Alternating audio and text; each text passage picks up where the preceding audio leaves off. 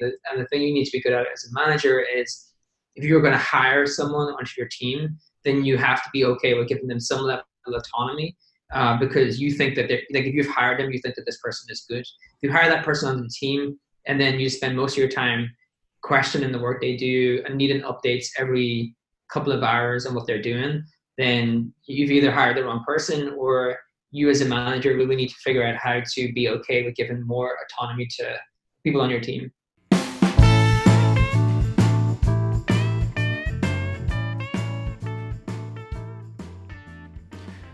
Hello, 2020, and welcome to this year's first episode of Outside the Valley, the podcast where we interview remote startup leaders, remote work advocates, and thought leaders who thrive outside of Silicon Valley. These people share insight on what works and what doesn't, so you can learn to do it right. Outside the Valley is brought to you by ARC, the remote hiring platform that helps you to hire remote software engineers and teams easily and I'm your host, Jovian Gautama. For our very first episode in 2020, we have Kieran Flanagan, the VP of Marketing at HubSpot and the host of the amazing growth marketing podcast, Growth TLDR.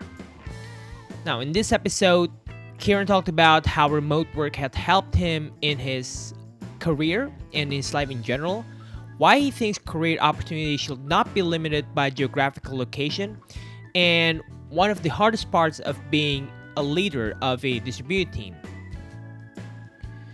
Kieran also shares his insights on why remote hiring or hiring remotely is one of the best things that you can do for your company growth, how you can avoid too many processes in distributed teams, and the so called goldfish face problem in remote meetings. Now, this is our first episode in 2020, and I promise you we will have more great guests coming on and share more insights, knowledge, and experience about uh, leading remote teams and remote work in general. So, um, if you're enjoying the podcast, please do consider leaving a review on iTunes. You can go to your iTunes and or Apple Podcasts and then search for Outside the Valley uh, leave five stars if you really like the show, and if you have any comments or feedback, please email me at jovian at arc.dev.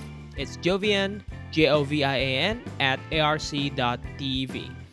Also, don't forget to follow us on Twitter at arc.dev. Now, without further ado, let's go to our conversation with Kieran Flanagan. Here we go.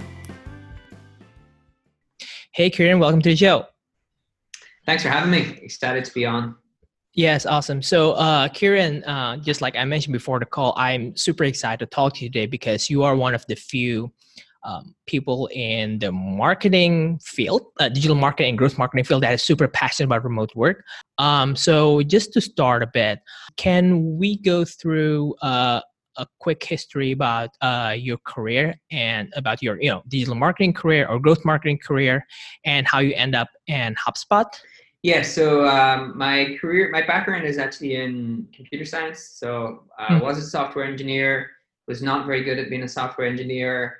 I transitioned to become a marketer because uh, my brain is just better. Although when I first went into marketing, I really did a combination of like development and marketing. So I did, I started in search which is a very can be a very technical role.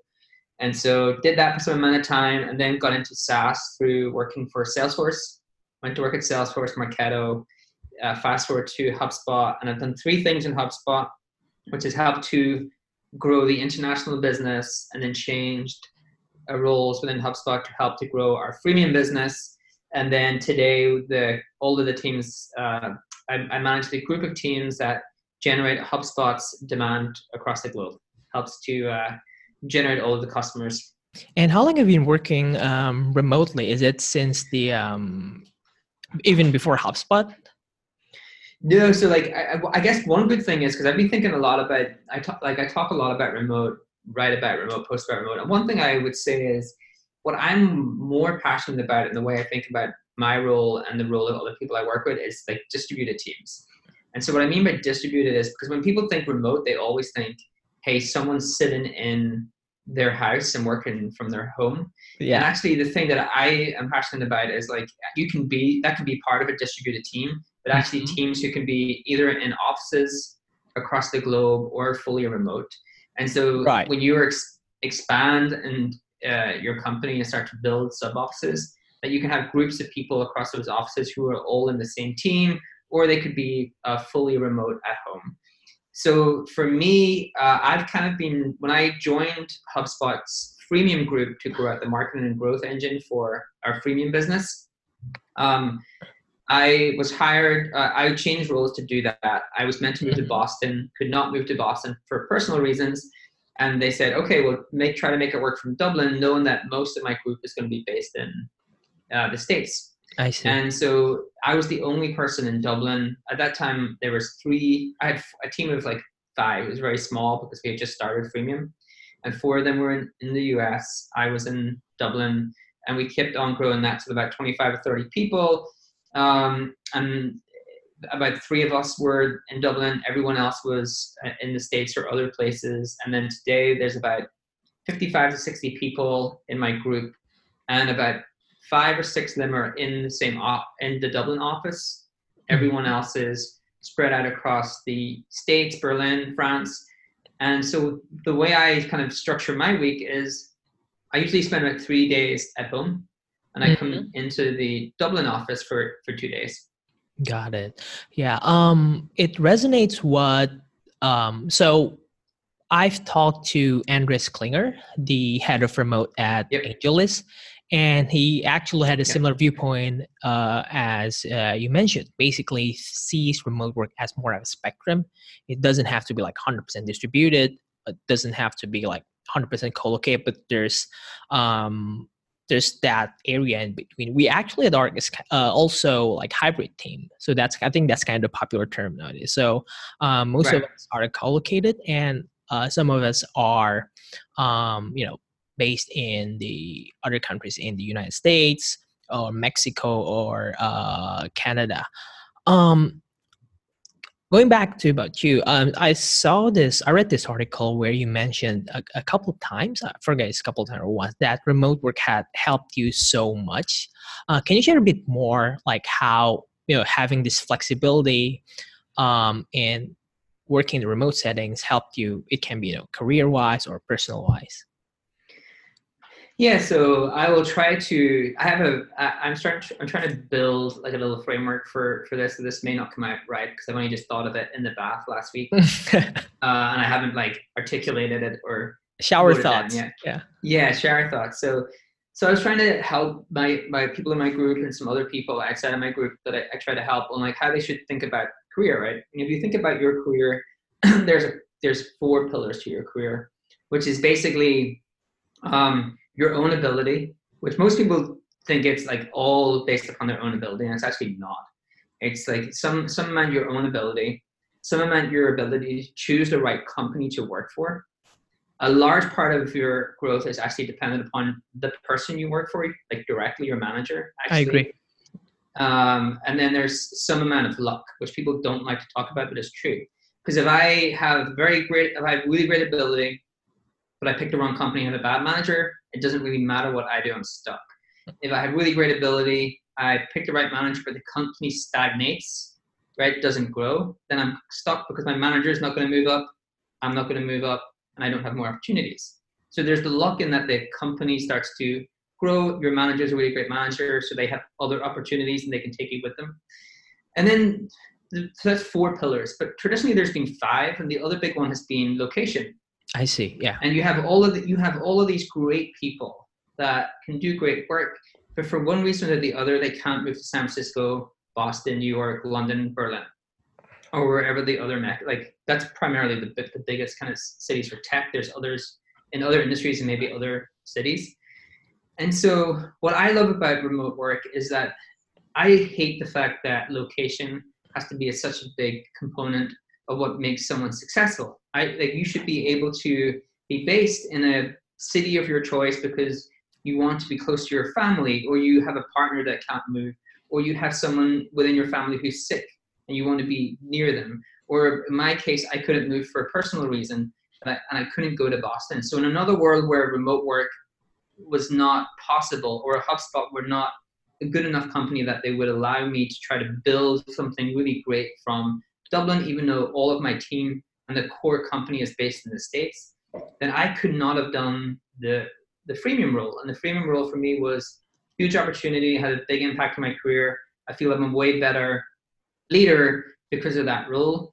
And that's what I love about remote work because it helps to reduce the reliance on opportunity for you to have a really great and successful career.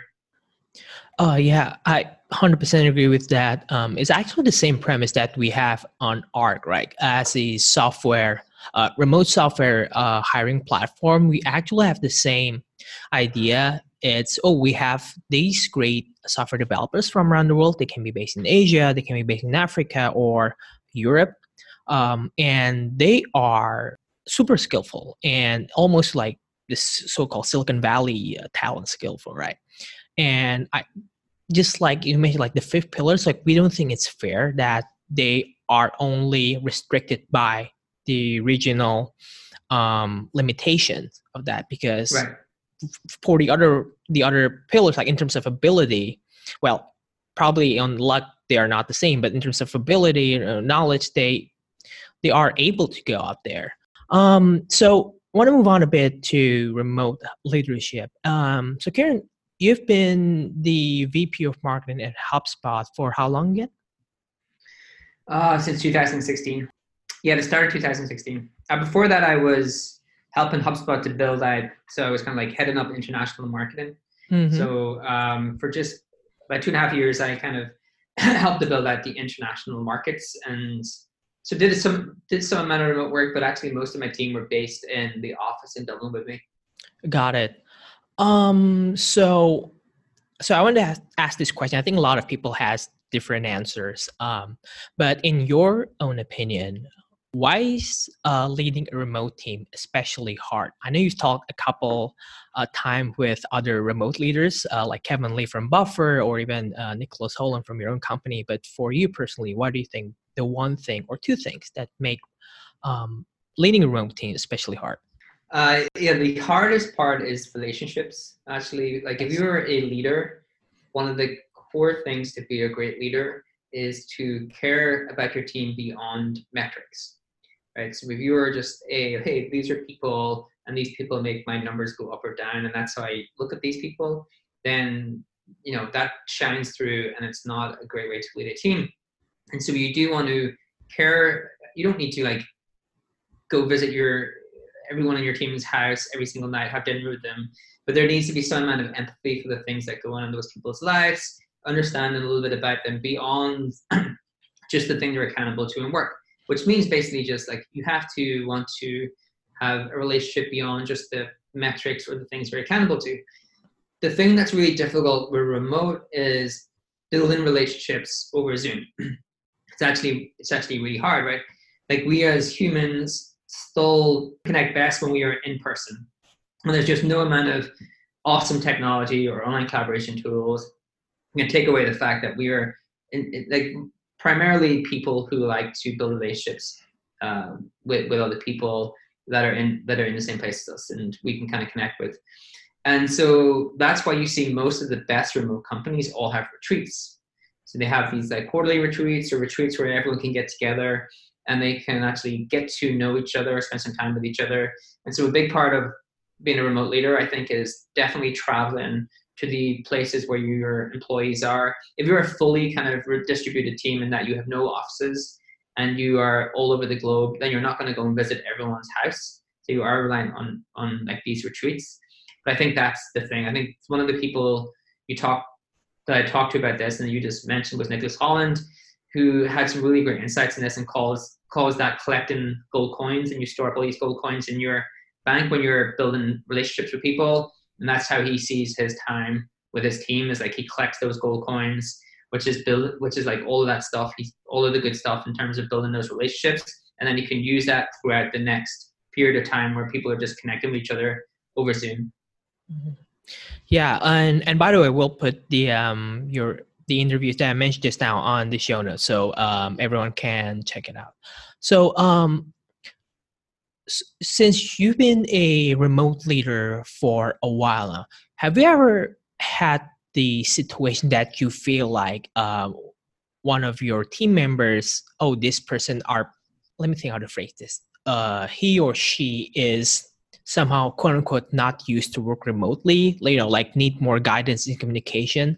Um, my question is have you ever had that situation or uh, the hubspot or you um, usually are able to mitigate this on the interview process? So we try not to distinguish between like being a good communicator if you're remote versus being a good communicator within office in that if you're within office or remote we expect you to be good at communication and Makes like sense. dependent upon there's a ton of different things that go into that like it's that's if you're a person that is very comfortable doing the role that you're doing and you are um, what you really need is someone to remove blockers for you and just make sure that you're going down the correct path your communication style is very different from someone who's come into something is doing something quite new and needs a lot of help to get up to speed on the on on the thing they're accountable to. And then your communication style needs to be more proactive and asking a bunch of questions. So i don't think we've ever had a case where we're like i've certainly never never personally had a case where i'm like looking at this person's communication style and thinking oh well this is a you know a this is the reason this is going wrong is because they're remote. It's more I try to focus on like their communication style, agnostic of being remote or in office, how we can help them to communicate it in a way that's going to make them more successful. I do think when you're remote, there are some things that um, do matter, and um, I know Wade Foster from Zapier has talked about this a lot. I do do agree with him, which is you do have to be there is some amount of like uh, there is some amount of accountability on you to be proactive.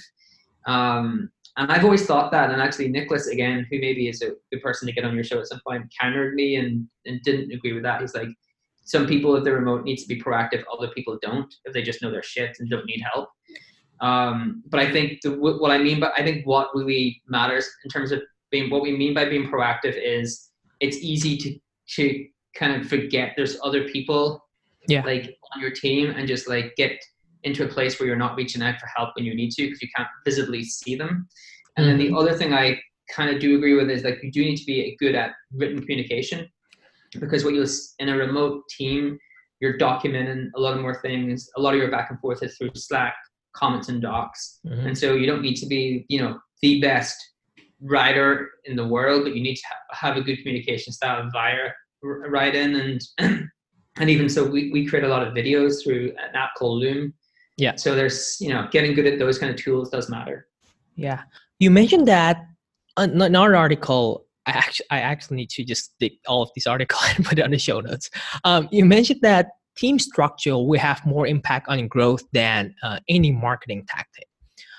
I uh, totally agree with this. Um, I give you an anecdote about my uh, my team for a while. So um, my coworker um, Paul, he's in Canada, so he's joining us for like a year or two right now. And on the interview, I asked him, um, like, why are you interested in this hiring space, right? And he gave me an answer I will never forget because I found it interesting because I'll never look at it that way because basically any problems that you have in your company, you can solve it by hiring, by having direct people. Doesn't mean it's going to be cheap, right? So, right. Um, so, but that's kind of like almost on the ideal way, it's all cure for everything, assuming you're hiring right. And your quote here also remind me of that. It actually, when it comes to uh, growth team, I like that you also think it's about team structure will have more impact on growth. Um, my question would be can you elaborate more on this for uh, any examples or anecdotes from hubspot that you feel um, team structure or having remotely impact the growth yep. directly? Yeah, I think when at a company of any size, there's two important things beyond all of the marketing tactic, sales tactic, customer success support. So you touched on the first one, which is how do I hire ha- talent, right? And mm-hmm. um, there's a lot of things can go into that. That's a whole other podcast.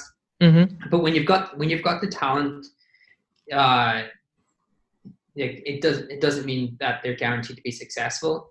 You can hire talented people, and because you have set them up in an incorrect way and have not set them up for success, then those people are going to fail and then that's going to just be a secular secular thing where you're like oh well we'll just hire another person because it's obviously a talent thing and it's actually because you've set these people up in your team structure in an incorrect way. And so on the growth side of things that gets exasperated because when we're going into this kind of product led model when we have these growth setups for the most part there's like cross functional teams that there's teams that have to work cross functionally that have traditionally not had to work so closely right. and so a good example for that is like in a lot of product led companies freemium businesses you have product marketing sales engineering all kind of owning mm-hmm. go to market and so these teams are trying to figure out you know who owns what how do we work together and a lot of time gets wasted in reporting structure right i own this but what tends to happen is you have these people and teams who own metrics and when you actually ask them how do you hold yourself accountable to that metric what are the things you can do to shift that number they're reliant on these other teams who have a totally different metric a totally different north star and so there's just friction because i'm asking the product team to do something for me they have a totally different metric and are motivated by something different. The product team are asking marketing to create some stuff for them. They are motivated by a different metric that's way down their priorities. And so, one of the most impactful things you can do is say, okay, if we are going to be successful over the next three, six, 12 months, and your timeline is really dependent upon the company size you are. Smaller companies have a shorter timeline, larger companies will have a larger timeline. But let's say I'm thinking, how do I be successful for the next six months? and I place the things that I need to do to be successful across those six months. And I think about who are the people that are accountable for this. And I have a collection of people, generally cross functional and growth, and they're the people best placed to move this metric. And I ask myself, okay, do these people fully own this metric? Or are they relying on other teams who are motivated by other things? And you try to solve those problems. And what you end up with is a pod of people, people call them pod, pod squads, whatever you want to call them, around a metric. And that team are fully accountable to that metric. They are not reliant on any other teams. So then you can hold them directly accountable and say, hey, are you hitting your number? If not, why not? And the answer they give you will not be, well, this person won't do this for me. This person won't do this for me. I can't do this because this person isn't going to do this for me. Their answer should be, oh, well, we thought this would work. This experiment would work, and they're not working like we thought we would. And you can actually try to start to solve those things. And that's why I'm a huge, huge advocate for team structure, cross team alignment, and making sure that you have the correct accountability uh, being a massive growth lever um, beyond all the kind of tactics, experiments, hacks you can run. Yeah, uh, that's a great answer. Um, I heard about the concept of squads before, but I think this is the first time I've heard it being explained so thoroughly like you mentioned like you need to figure out um, the metrics of each squad and try to figure out um, how do you from there try to figure out how do you work with them and how do you structure the process around it amazing um, so in the remote teams and still related to team, structure right having a process is important but in one of your articles, you also wrote that it's possible to create an excessive number of process, like the management FOMO kind of thing. How can we find a balance between um, this too much or too little, process, just the right amount of balance in managing distributed or remote teams? Yeah, I don't think there's a perfect answer to that because it's so kind of contextual based on mm-hmm. how, how things work. I think the thing that you can you don't you want to have a very clear system of operation without making that system of operation the core part of someone's job um, and and so like in a growth team the core like one of their core things of operation is documenting uh, experiments beforehand and then documenting the results in a central repository that other people can kind of learn from. Now there's like lots of other things that go on but you can there's just certain processes that certain teams need to have. Uh, you but the like if we kind of pull in that thread a little bit the reason where a, a lot of teams over document things become too process driven and i i'm actually a big believer in processes super important but why some teams become overly overly indexed in processes is because you have a manager or you have someone who's in charge of something and they don't trust their team right? Mm. They're trying to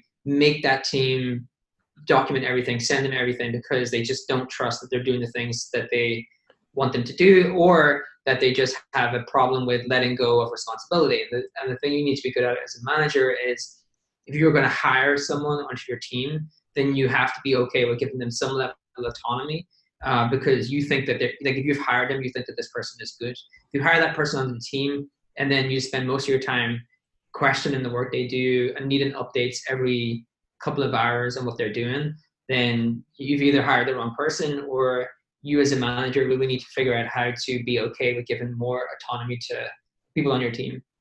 I think the best practice try to have a really good hiring process up front just to avoid this kind of uh, problems like in the middle because when it's there it's really hard to figure especially when you're remote. Like right. you can see you cannot just sit down with people um, on the same room. Um, you also wrote about the goldfish face. I found it really hilarious. Um, i'll let you explain this about it. So what is the goldfish face? Yeah, so I, I think one of the things that remote work is really good for is to teach people how to communicate better, regardless of if you're on a, in a remote role or you go into office. And I think one of the um, I think one of the great things about spending some time remote is even if you decide to work in an office because that's the best environment for you, you'll actually be a better communicator for having to work with people who are remote. True. And so the remote fish face is basically if you try to uh, think about this in, in two, in two different worlds. On in a remote world, what that is is like when you are in a group, a team, and there's a group of people in an in an office, and then you are a couple of people remote.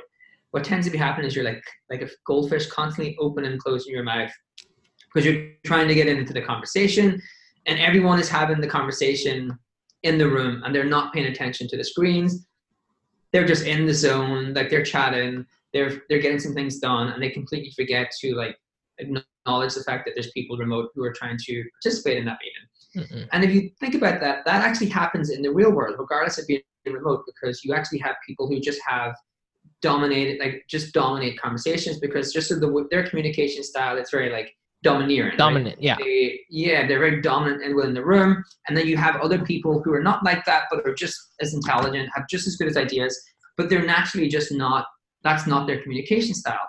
And what we traditionally do is we just allow that to happen within a meeting, and the people who have very dominant communication styles overrun that meeting, and they they leave thinking it's a great meeting. Everyone who kind of gravitates towards that communication style, they even think it's a great meeting, and then you have a small group of people who are trying to participate and feel like very undervalued. Yeah. And what remote teaches you is to try to, like, again, if you're a manager or you're holding a meeting, you're the person who instigated the meeting, then part of your role is to be a facilitator, right? Part of your role is to say, hey, you know, such, do you have a, would you like to, uh, do you have a thought there? Do you have a question? Any ideas? Trying to get all people involved in the discussion. And I think one of the things that remote work can help do is help make you more empathetic to different communication styles because they just become so much more visible because they're on a big screen and you can clearly see that these people are struggling to get into the conversation. Yeah, I agree. So I talked to the uh, Help Scout's VP of Engineering, Megan Chinberg, a while ago. It's funny that she mentioned that uh, remote work actually made her a better person because the exact same thing that you mentioned, like you care about um, the other parties more, and okay, do you feel hurt or something like that, and it kind of like transpires to her daily life. Um, but I want to add on that though. I think the goldfish face can be um, can be cured when it comes to like serious meeting but i think one thing that is really hard is on a fun setting. Like a couple of times i tried to make crack a joke um, with uh, some of them are co-located and some of them are on zoom. And then the goldfish face ha- goldfish face happened like oh what just happened? Now this is really hard because if i repeat the joke then it's not funny. So right. i think that's where the retreat comes in play, right? This is where you yeah, um right they get to know your personality they get to spend some time with totally. you. The other thing is like here, here's an interesting question for you because you obviously work remotely with people who mm-hmm. are based remote. When people are presenting does everyone on the call mute their mic? That's actually a good question. Um we actually struggled with that a bit a while ago. So um we we do that now. We do that now. So whenever someone is presenting and everyone will be on Zoom. And then even though like five people in the same room, like one people remote, right? And the five people will um, open up their camera and then just uh, just pretend that we are all in the different places. But yep. it's still tricky because you know when in Zoom, if five people in the same place, okay, whose mic should be on now? So it's kind so, of awkward. And he and so he and so that's the typical like we would we would have always said, hey, you need to remote, you need to mute your mic, and it's good practice to mute your mic, and that's basically the what everyone uh, who is talking about remote work, that's the advice they will give. There's an there's an opposing view to that that I have, which is how horrible is it to present to people with their mics off? Because to your point on the joke side of things, right, you're trying to make a joke, it's hard setting, and everyone is just like stone faced because they haven't heard you properly, they don't know you that well, maybe they haven't spent time with you. How bad is it when you're pre- presenting to like 10 people and nine of them have their mics off and you're trying to do a presentation, have some fun oh, stuff God. in there?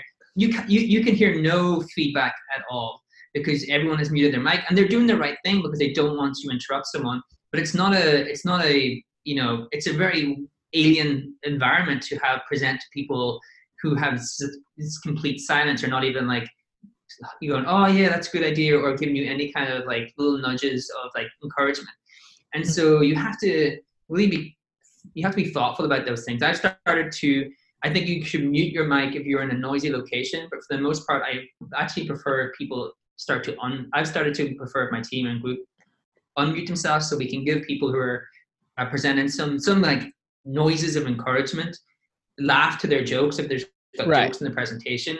Um, and so I think there's there's just like all those nuances when you're remote that you have to kind of think about. So in terms of communication procedure between remote teams, right? Yep. Um, some teams uh, they prefer to work asynchronously, which means they ideally you don't need to uh, have any meetings or overlap. You, you use app like Twist or Basecamp or that optimize yeah. instead of Slack. Um, but like for companies like Balsamiq, for example, they have this golden hour where ideally most of the company like one hour where they just synchronously and they just have meetings. So we have um variety of there's just a variety of different things because there's so many people Hmm. Um, like yeah. we have we have periods of time where people overlap and have meetings. We definitely have meetings. Um, there's like definitely people in my group who are very anti meetings, and I have to force them to have meetings sometimes. Uh, but we we we do a bunch of different things. To be honest, uh, we mm-hmm. we work. Uh, depending on where people are based, um, they can have very little time where they overlap. So they're using Airtable and different tools to okay. plan out projects and leaving each other messages. Um, but I think every every group for the most part will have some period of time where they uh, there's overlapping uh, hours where they can kind of work together, have some meetings, have some real life chat. It's really hard to I I've been I've talked to people who've been in this position. I was in it for a little bit at a at a previous company when I was Dublin and, and that company was West Coast. It's I think it's really hard to be productive if you have no hours that overlap with each other or it's just it makes work a lot more complicated if you have no periods of time that overlap with each other and everything is being done opposite and uh, you know you, you have your day at work you do your stuff and then you hand that on to the next person and they're trying to pick it up. Um, i think that that can be a little bit tricky. Yeah yeah the next level on that is our situation where most of them are north america and asia like almost if you go with the east coast like 12 hours different right right That's so tricky. That's like next level shit. Um, so, okay, so let's go to the team culture thing. Any particular things that you do or HubSpot do to maintain and improve the um, culture for remote teams? You know, both fun stuff, serious stuff. Uh, yeah, there's others. Uh, so maybe I'm not the most fun because I don't always know all of the things that are going on for remote employees. They have, um, we have like specific Slack channels where you can hang out and talk about um, just like talk about the latest TV shows, talk about anything you want that's outside of work. Like trying to recreate that water cooler feel where you're talking about the latest right. show or the latest sports game or something. And, and so we have the we. Yep. Sorry, and who initiate this conversation? Is there any some kind of like people ops, or it's mostly like the group leader? I think it's a variety, but we have a really great people ops team that are very invested in remote work and are That's consistently awesome. trying to yeah making our consistently trying to make the environment and culture better for remote workers. And I, I think they do an incredible job. And so they set up a lot of these things. They're very thoughtful about how to ensure that remote work feels workers feel like uh, an included, um, inclusive uh, environment for people who work remotely.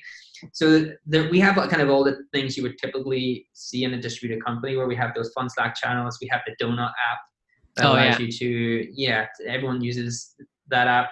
Teams do their own thing. Teams also do their own things. Like to be honest with you, like one of my teams that's fully remote.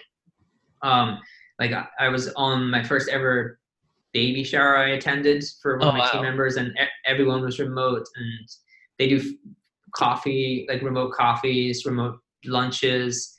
There's always things going on um, across across the different teams. So we are we have a people ops team that are very thoughtful about how to build a good culture for remote employees, and then the remote managers and leaders are very very thoughtful about how to build a really great environment for their team and team members who are remote because we just see it as such a uh, an important part of our future growth. That's amazing. Um, so I think there is some. Uh, I I saw on Twitter the other day. There's this notion saying that, like in the future, there'll be um, title called the VP of Remote or something like that. That's basically just help, you know, working on the process for remote teams, the culture, and whatnot. Uh, Yeah, who knows? I, th- I th- yeah, I think there could be someone. It depends. Like, oh, who, who knows what what new made up titles there will be? But I think primarily in comp- in companies, your people ops team or the team who are accountable to culture, it's part of how they build the culture. Mm-hmm. True. Um, so I want to move on on the hiring process a little bit. So we do need to touch off them, but um, I know as a remote leader, you when you're hiring, you put a a lot of emphasis on this particular hire to be is has having a self starter characteristic, right? Um, just curious, like when on the interview process, what kind of questions or what kind of project that you kind of use to evaluate if this uh, person is a self-starter or not? Yeah, just to I guess to be maybe maybe to come back to that because I don't know if I was uh, overly clear. I think that being a self starter helps you both in office and remote. I think it Oh yeah, remote yeah. what remote remote uh i'm i'm i think i'm more talked about proactive around communication and that remote sometimes you can get into your bubble and and forget that you have a team there that can help you Mhm. that's just like learning that you need to be cool at reaching out to people in slack setting up meetings in zoom. We do not we do not like go hey you know how does you know we don't have a set of characteristics that are remote a set of characteristics that are in in office. So we don't look to see if this person like is a self starter and remote and then we don't care that they're not a self starter if they're in the office. So we don't really Right. distinguish between someone we're hiring remote and someone we're hiring in the office. We look for is this person going to be great at their role like all the different things that we want to have in someone who works within hubspot and then we don't really give too much thought to like you're going to be remote or in office. I think right. It, it's really uh, it helps if you've had some experience remote, just because if you haven't worked remote before, it can just be a big uh, be a difficult transition for you. You only only have Right. work in office, but um, we don't like overly distinguish between those two things. So basically, it seems like let's say no matter in HubSpot, right? No matter if you're remote or non-remote, you're basically just looking for someone that is just proactive and just um, just to be good at their role. Right? Um, is there any particular stage in your hiring process? It can be for the growth marketing that you kind of evaluate how proactive this person is. So, uh, give you an example for our company. For the when we're hiring a new engineer, there is this uh, take-home project, right? and we also Yep. evaluate like what questions did they ask on the private slack channel stuff like that do you have like similar uh, process Yeah, we um again each role have each department, each role, each team will have its own ways to tease these things out. But things that we do are we have certain roles. We have exercises that you can br- bring home, and then you can see the amount of work that someone has added to that exercise and how proactive they've been to get some of that information. We don't want you spending weeks on doing something that's part of an interview process. Yeah. Um, but we do want to you know it does matter that you've kind of been proactive and and really done a good job there. Um, we will ask like a good question to ask in terms of discovering someone how proactive they are is like tell me the last problem you had to solve within your company and how did you go about solving that?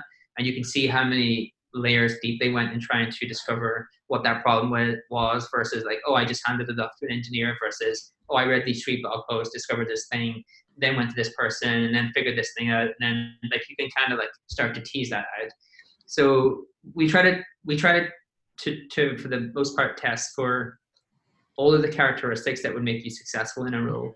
All right. It's not just being proactive, it's like across a wide spectrum of different things. Mm-hmm. Fantastic.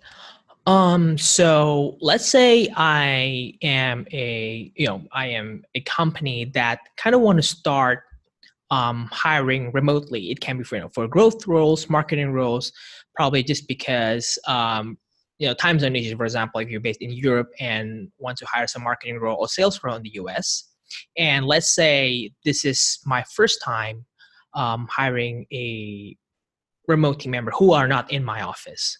Um, what things do you think i should figure out first and foremost before i go about hiring someone abroad yeah, I think you know their success for the most part is largely dependent upon you and the people in the office versus them. What I mean by that is like obviously some of their success is still dependent upon them, mm-hmm. but if you're employee number one, there's only so much you can do to integrate yourself into the team and the culture and the company.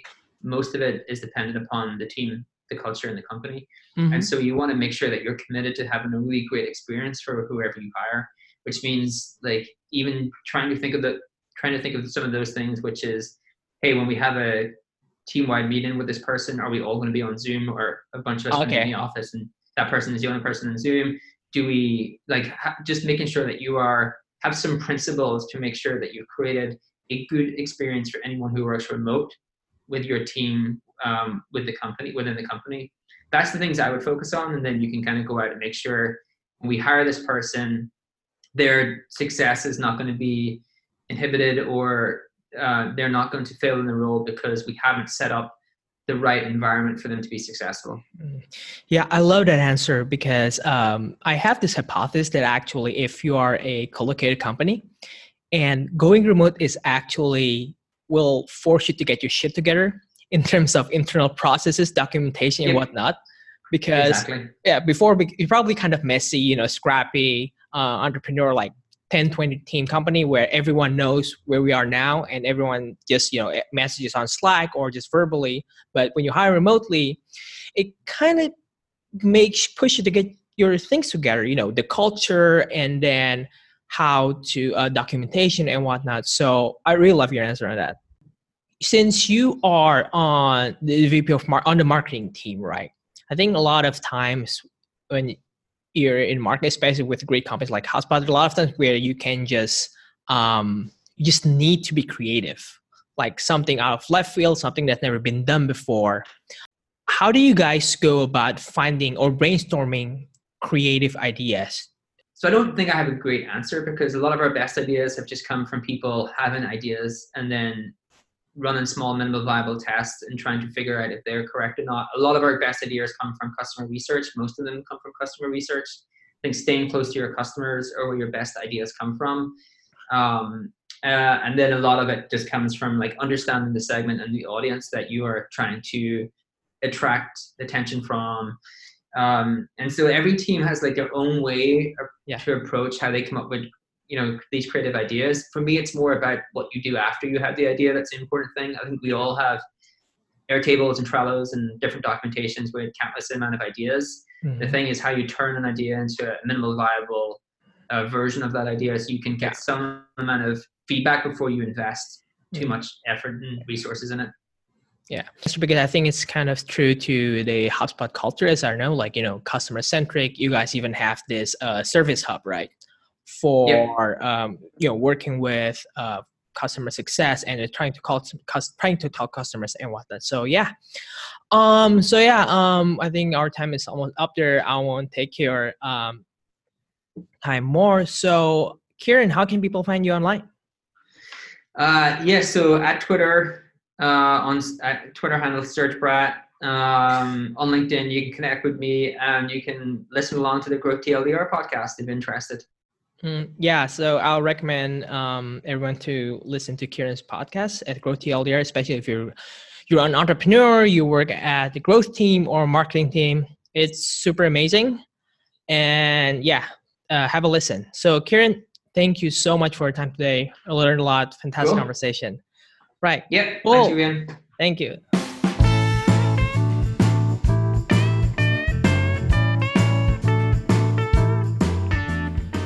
And that's it for another episode of Outside the Valley brought to you by ARC. We created this podcast with the hope that in each episode, you can learn something new from other remote startup people. So if you have any feedback or suggestions, please don't hesitate to reach out to me at jovian at arc.dev. It's J O V I A N at arc.dev. Or you can find us on Twitter at arc.dev. See you next week with another episode of Outside the Valley, and ciao.